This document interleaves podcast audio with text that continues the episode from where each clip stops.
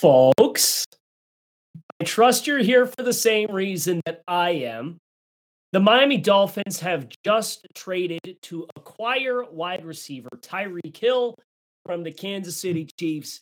Yada, yada, yada. We are living our absolute best lives as Dolphins fans. We are back to being off-season champions, making big moves here in the off-season. Kyle Crabbs, Locked On Dolphins, emergency podcast, Tyreek Hills and Miami Dolphins. You are Locked On Dolphins, your daily Miami Dolphins podcast, part of the Locked On Podcast Network. Your team every day. What's going on, Dolphins fans? Kyle Crabbs of Locked On Dolphins, director of scouting at the Draft Network. But you're not here about the draft today, are you? No, because the Dolphins, they don't have a first round pick this year in the NFL draft.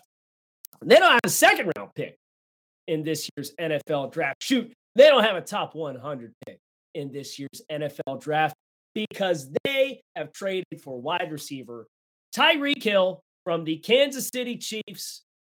Big moves.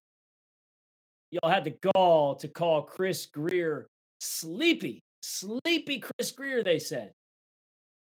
Is Chris Grier sleepy now? Dolphins making splash moves left and right. Signed Terron Armstead last night, five years, 75, yada, yada. Opportunity to make up to 87 and a half, $44 million in guaranteed money.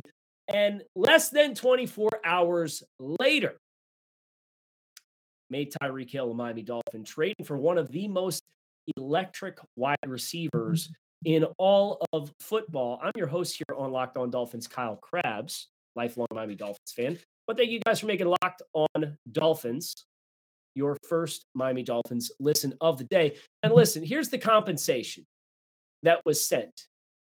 The Miami Dolphins sent the 29th overall pick. They sent the 50th overall. And that was the base of the Davante Adams trade that happened about two weeks ago. And they also added a fourth round pick this year. It could be 121 or 125. And then it also sent a fourth round and a sixth round pick in 2023. You know what they didn't do? They didn't send two ones. They didn't touch those two ones they have in the bank for 2023. And what they have done is they have provided the absolute best possible environment to evaluate a young quarterback in which we're trying to get some clarity and some finality in what we have right now into a tongue of Aloha. And we're as close as we're ever going to be to finding out that answer because the Dolphins have provided Jalen Waddle, rookie receptions record holder on one side, and on the other side, the most deep receiving touchdowns since 2016 in the NFL in Tyreek Hill. And you might say, well, Kyle, Tua can't throw the ball deep. That's fine. You know what you need to throw the ball, or, or you know what you don't need to throw the ball down the field? And get YAC, which we've heard Mike McDaniel talk about the San Francisco 49ers consistency, consistently leading the league in YAC. You need speed. You know who has more 20 mile per hour touches than any player in the NFL since 2018? Tyreek Hill. Next Gen Stats has him charted at 45 20 plus mile per hour touches since 2018. The next highest player, Saquon Barkley, 17. I'm not a math guy, but I can tell you that 17 is less than half of 45. Tyreek Hill, the most explosive skill player that you will find in the NFL. Now, how he assimilates to the Dolphins offense and what Mike McDaniel plans to do with him and how Tua Tagovailoa is able to maximize his skill sets, that's a different conversation. But that's not really a conversation for today. Today's conversation is applauding the self awareness of Chris Grier on multiple fronts and the aggressiveness that was required to get a deal like this done. Because you look back at some of the other young quarterbacks and their additions, and I think Buffalo is a great example. Buffalo traded a first round pick for Stefon Diggs to help in the development of Josh Allen. I'm not going to sit here and lie to you guys and tell you that Tua Tagovailoa has anywhere near the physical tools, upside, or skill set that Josh Allen has. But Tyreek Hill with 45, 20 plus mile per hour touches in the NFL since 2018, in an offense that also has Jalen Waddle, in an offense that brings Mike McDaniel, a creative play caller who's been applauded by every player who's been around him, to a system that's going to run wide zone, is highly committed to running the football, and you would imagine is going to be dramatically improved in their ability to design an effective screen game to the perimeter. Do the math. There's to be you know all the conversation we had last spring when the Dolphins added Will Fuller, and you had the conversation of well, Will Fuller and and potentially Jalen Waddle, and you're going to create these two high safety looks. Now, first of all, there's going to be a, committed effort to running the football, which is going to help alleviate the fact that teams were were content to run two two high safety looks, but the Dolphins couldn't run the ball. But now you have Jalen Waddle and then a player who was comped in the pre-draft process to Jalen Waddle in Tyreek Hill. And uh, I think Chris Grier not only evaluating Tua Tagovailoa, but evaluating his own position, right? You understand if you're Chris Grier and you survive the change of the head coach, despite the fact that this was the coach that you selected when you were made the man in charge in South Florida. Steve, hello. Hello, Steve. Check your pulse. Check your pulse, Dolphins fans. If it ain't racing right now, you're doing something wrong. But Chris Grier, Chris Grier talking, I guess the, the whole shtick's done. Now. Chris Grier understanding that you have a pressure now on you as the person who was given the keys to the car. And your head coach commitment was not one that materialized in the way that you thought it would. Not a lot of GMs get to survive multiple head coaching changes. And this, here we go. It's a good comment from Tyler. Rams just won the Super Bowl with zero draft picks the last five years in the first round and zero in the next five. You pay for a known commodity, that's how you win. I would agree with that on certain conditions. This works for teams that are in certain chapters of their life cycle as an organization. And we refer to that over the draftnetwork.com quite a bit life cycles of players, uh, life, life cycles of teams. Your life cycle as a team, the Dolphins are a young contender. They've won 19 games in the NFL over the last two seasons. They have not made the playoffs, but that 19 win total is the 10th highest in the NFL over the last two years combined. And you because of the youth of your roster and the influx in young, cheap, rookie and second and third year talent allows you to make maneuvers like this and it makes sense. Because again, my show plan for tomorrow on Locked On Dolphins was going to be to pull up the draftnetwork.com's draft simulator that I am obviously very involved in crafting and creating. And we were going to run through some simulations. And I was going to say, let's see who's on the board at 29 because I do these consistently. That's part of my job description, which is a pretty cool perk of the job. But you go through these simulations and you get to 29. And if Tyler Linderbaum's gone and the wide receiver runs and Jahan Dotson is uh, the run on wide receivers gets down past Jahan Dotson, and Devin Lloyd's off the board and Zion Johnson's off the board. You, you, you find yourself in this spot, and I, I literally just did this this morning, and I'm like, damn. There's not a lot of players I like that are going to be impact players for the Dolphins at 29. And if you think back on this podcast, one of the very first things we championed for was what? Take this year's first round draft selection and trade it for an established commodity in the NFL. And that discussion Originally, was kind of geared towards is that too much to pay for Calvin Ridley? And of course, Calvin Ridley is not available. He's suspended for the year for betting on games in the NFL as an active player. I never in a million years would have even guessed that Tyreek Hill would have been available for trade, but yet here we are. And this is in large part because of the Christian Kirk contract that was paid out by the Jacksonville Jaguars. Because if you remember, when that deal was signed and it was up to $21 million per season, one of the first active NFL receivers to chime in was Tyreek Hill. And according to ESPN's Adam Schefter, talks between the Chiefs and Tyreek Hill's camp, the Rosenhaus camp, broke down in large part because Tyreek wanted to up the ante over the Davante Adams contract extension. Well, he got it. In total, it's four years, $120 million. That's a lot of coin. It's over $70 million in guaranteed money. That's where the Dolphins sit. They are pushing their chips into the table. And I would also say this the fact that they managed to pull this trade off without touching the day one and the day two picks in 2023. That's some sweet, sweet music, my friends. And this is the first time we've done a live show in quite some time. And I thought about doing one for Terron Armstead, but um, I, I could not be more glad that I have a chance to sit here with all of you in the immediate aftermath of the Tyreek Hill trade and digest it with all of you. We never would have bet that Tyreek Hill would have been available.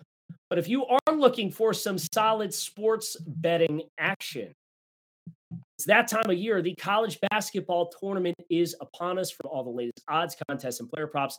BetOnline.net is your number one source for all your sports betting needs and information. BetOnline remains the best spot for all of your scores, podcasts, and news this season. And it's not just basketball. BetOnline is your continued source for all your sport, sports wagering information needs. Live betting in your favorite Vegas casino games. Head to the website today or use your mobile device to learn more about the trends in action. Bet online where the game starts.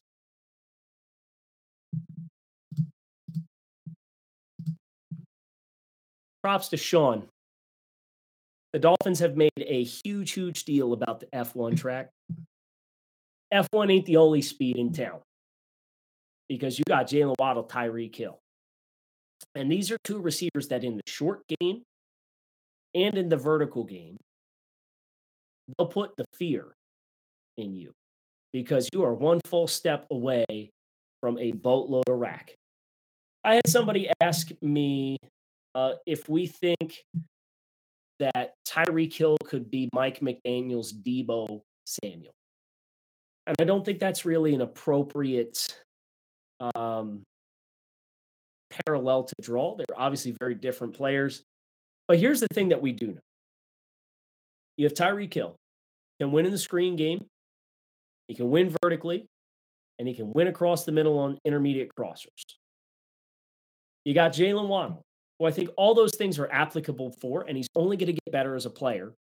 And especially as he's given more room to work, you're going to see more of his creativity as a ball carrier and more of the explosiveness that he can provide. We saw the flash against Carolina. That was the closest we had to Alabama version of, of uh, Jalen Waddle. Raheem Mostert. I know a couple people in the comments section. Raheem Mostert's a speed deep and next gen stats. Actually, this this one comes from um, Marcel Marcel Louis Jacques of ESPN. Uh, the fastest speeds recorded in the NFL by next gen stats since 2016 23.4 miles per hour. Tyreek Hill. 23.09 miles per hour. Raheem Mostert. 22.77 miles per hour. Tyreek Hill. And Raheem Mostert, 22.73. The four fastest recorded GPS times in the NFL in the last six years has come from Miami Dolphins. Speed. And I selfishly, I selfishly am super stoked for a very arbitrary, not important reason in the grand scheme of the Dolphins. How many of you guys play Madden? You dabble in Madden at all? How long has it been boring to play as the Miami Dolphins on that? Be honest. It's it's been a sucky experience for me for probably the last six, seven years. Can't run the ball, don't have any speed. Of Jalen Waddle, Gesicki in the middle. So you just end up throwing seam balls to Gesicki all day long. I think it'll be a problem this year. I can tell you that right now. I can tell you that right now. It's going to be fun playing as the Dolphins. Oh man, it's also going to be fun watching this team offensively. Self awareness is a powerful tool. And as I say, Chris Grier showcased a lot of self awareness and what's been provided to Tua Tagovailoa, and he showcased a lot of self awareness in the pressure in himself to put the gas pedal down, proverbially and literally. Put the gas pedal down on the offense. And that's where we find ourselves now. Now, as I'm sitting here and I'm, I'm, digesting this with each and every one of you, I'll encourage you guys in the comments. I see comments from Shane and Brandon and Paul and John and Kajon and Dylan and Kyle and Don and Joe. There's a lot of you guys. There's more people in this stream right now than I have ever had on a live stream. So bravo to you for uh, 206 on a Wednesday for making yourselves available to talk a little Dolphins football. If you guys have questions, I, I would more than gladly field your questions on the Legion of Zoom or whatever you guys want to call it, which I think is a badass name. Uh, Rachis asking uh, if we're in running for Hard Knocks. Um, I know one of the stipulations on Hard Knocks, as far as being off the hook for being obligated to do it, is having a first year head coach. So I don't know that that's necessarily a guarantee. But if Mike McDaniel's willing to entertain it, I have a hard time imagining you're going to find a more entertaining hard knocks than Coach McDaniel and his entertainment value amidst all of the energy that this team has been able to inject into an offense that's been largely lifeless for quite some time. Brandon, does this mean Tua Tagovailoa has no excuses this year? I think this year is going to be very telling for Tua Tagovailoa. Whether that means it's no excuses, I think there's contextual things that can randomly happen throughout the course of any given season if the Dolphins are ravaged with injury. You know, it's something that could negatively impact your evaluation on him as a player. But they have isolated the variable, which is a, a phrase that I'm not going to take credit for. That comes from uh, my my good friend and unfortunately a Western New York football fan in Joe Marino, who I do draft dudes with here at the draftnetwork.com. Um, isolating the variable with a young player, don't surround the developing quarterback with developing players, right? When you think about the offensive line and what it was, receiving corps and what it was, and the offensive backfield and what it was, too much you. So you see Tyreek Hill, you see Cedric Wilson, you see Terron Armstead, you see Connor Williams, you see Raheem Mostert and Chase Edmonds, established NFL players. You're isolating the variable as best as you possibly can. And that's all you could possibly hope for in a moment like this, in which you're entering into year three with a player who you need to figure out if he is it or not it. Because the early returns have not met the expectations for being the number five overall pick in the NFL draft. Chris wants to know tell me everything you know about wide zone versus two deep. So the two deep thing is more about the speed at receiver, which means the opposing team is going to have the fear of getting beat vertically in their minds because of the speed you have between Jalen and and Tyreek Hill. But if you successfully establish the run, which is an eye rolling phrase for a lot of football savants these days, because the NFL is a passing league. But if you do have success in gouging opposing defenses with the run, what they'll end up doing is they'll pull that safety down into the box and try and create a numbers advantage in the box to stop you from gouging them in the run game. And when that happens and they they pull that second sa- second safety down into the box, and now you have a single high player, you can identify okay, where's the ball aligned as far as what hash is it on? What is the field versus the boundary, which is the short side of the field? Do I have a speed advantage there? Do I have a one on one that I like? Can I hit a double move there? If everybody's going to bite hard on the run game and the play action, and it's going to slow down the pass rush, is that going to give me time to take a five, seven step drop with my back to the defense and then turn around and get set and shoot the ball down the field? And if the answer is yes, Tyreek Hill and Jalen Waddle are going to be a problem, a big problem. I'm not going to sit here and tell you guys I'm going to guarantee it's all going to work and it's all going to come together and Tua Tagovailoa is going to be a Pro Bowl quarterback. He needs to show growth and, and he needs to do his part to grow as a player to get to that point. But I think if you look at the offensive infrastructure that's been provided to him in the course of the last week since the league calendar year has started, it's a whole different story from last year. Last year, and I said this even after the draft, the Dolphins felt like a team that was set up as pass to set up the run. Even with the addition of Tyreek Hill, it's going to be the other way around. They're a team that is going to run to set up the pass because that is in the Shanahan DNA. That's how this offense is engineered to work. The wide zone, the benefit of the wide zone is you have athletic offensive linemen you run horizontally pressing the line of scrimmage, and you are designed to force defenders to commit to gaps. And when they do, you use your athleticism to outleverage them and manipulate them at the point of attack. And then it's up to your back to be a dynamic ball carrier and have the ability to dynamically cut when they identify a hole has been opened, whether that is everybody reaches and the edge is soft and I hit the outside and then I turn up the field and I'm one on one with a corner or potentially a safety.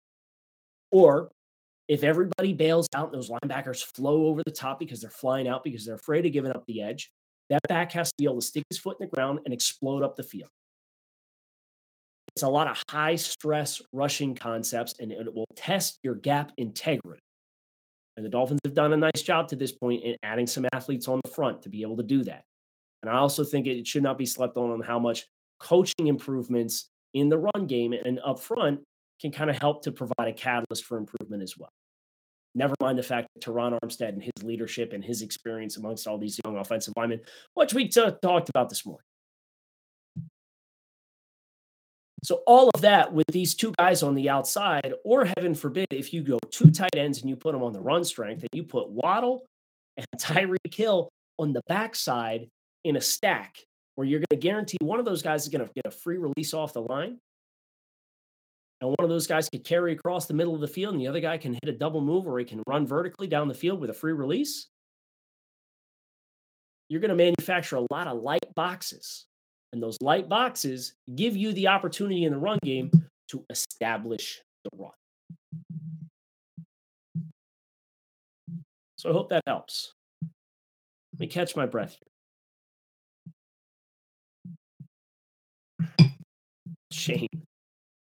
Uh, the producer of our show on Draft Dudes over the draftnetwork.com is a Jets fan. And when the news first was reported that Tyreek Hill might be getting traded and that the Jets and Dolphins were finalists, Chris shot me a tweet and said, You and I are going to be fighting all week. And thankfully, this was not a Terron Armstead one week long standoff. This was about an hour, hour and a half process from start to finish. And you knew when Schefter and Rappaport started coming off with as many tweets as they did that this was going to happen pretty quick. And boy, oh boy, did it materialize. So we don't know a lot about the salary cap implications right now. I have seen a number of questions about the salary and where the Dolphins stand at this point. We don't really know. Uh, we don't know, as of this morning at least, we didn't know the details of the Terron Armstead deal and how they chose to structure that let alone the Tyreek Hill deal, never mind the fact that they have a boatload of guaranteed money involved. And for those of you who might be concerned about the salary cap, this is what Chris Grier's strategy to this point in time allows the Dolphins to do. They entered into this offseason number one in the NFL in spending power. But more importantly, they structured a lot of their contracts in a manner that allows them to have optimal flexibility moving forward. So they're obviously going to have less of that now with two major contracts, over $110 million in guaranteed money handed out over the past 24 hours to two players in Terron Armstead and Tyreek Hill. But this is what this strategy from a cap perspective for the last three years has built to. This is the fruits of your labor.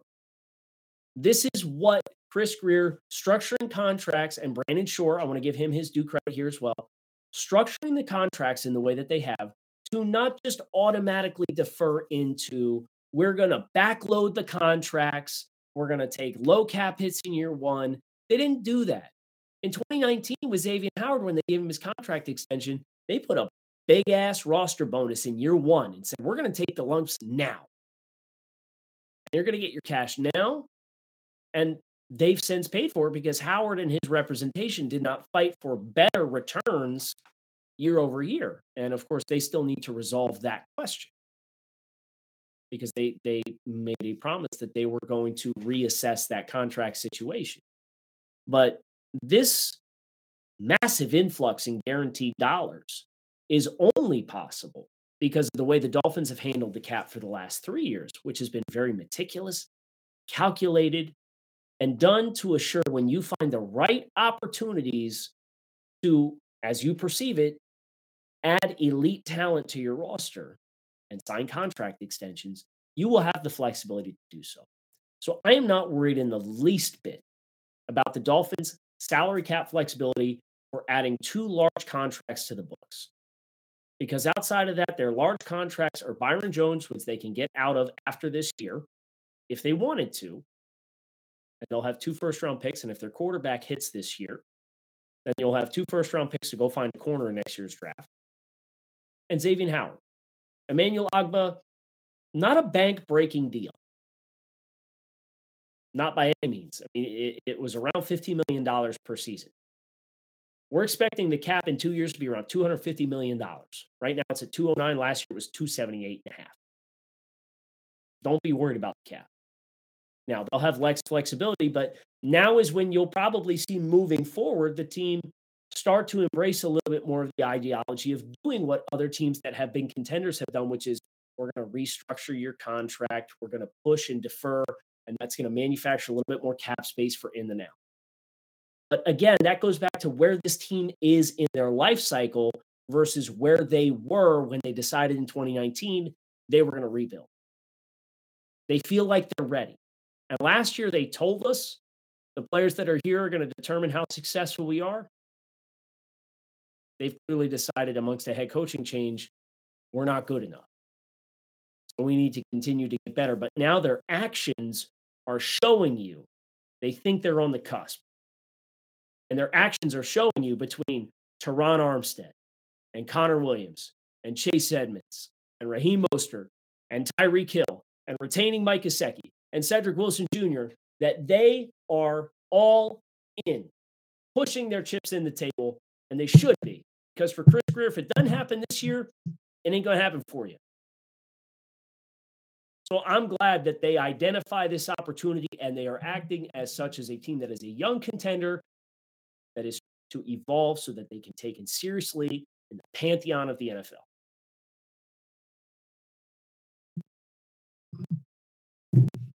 That's going to do it for us here. I know this emergency podcast has been well received by many of you. I, am overwhelmed by the th- approximately 300 of you who are live streaming this with me here and now on the YouTube channel. If you guys enjoyed, just know we have a lot of video content that comes out three to four episodes a week. Make sure you like the video, hit subscribe on the channel. And if you enjoy Locked On Dolphins, please plan accordingly. You hit subscribe, get that podcast, the audio right in your feed. As soon as we're done here, I'm going to convert this video into an audio format and send it out to all of our loyal subscribers as well. Fins up. What a time. We are back, as we said at the very top, to being off-season champions of the NFL.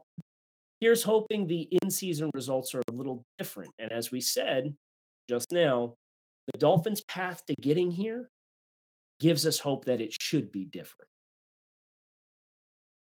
One thing we know, they're going to be fast as hell, and it's going to be fun to watch. Kyle Crabbs, Locked On Dolphins, fins up. Make it a good one. Talk with you guys again tomorrow.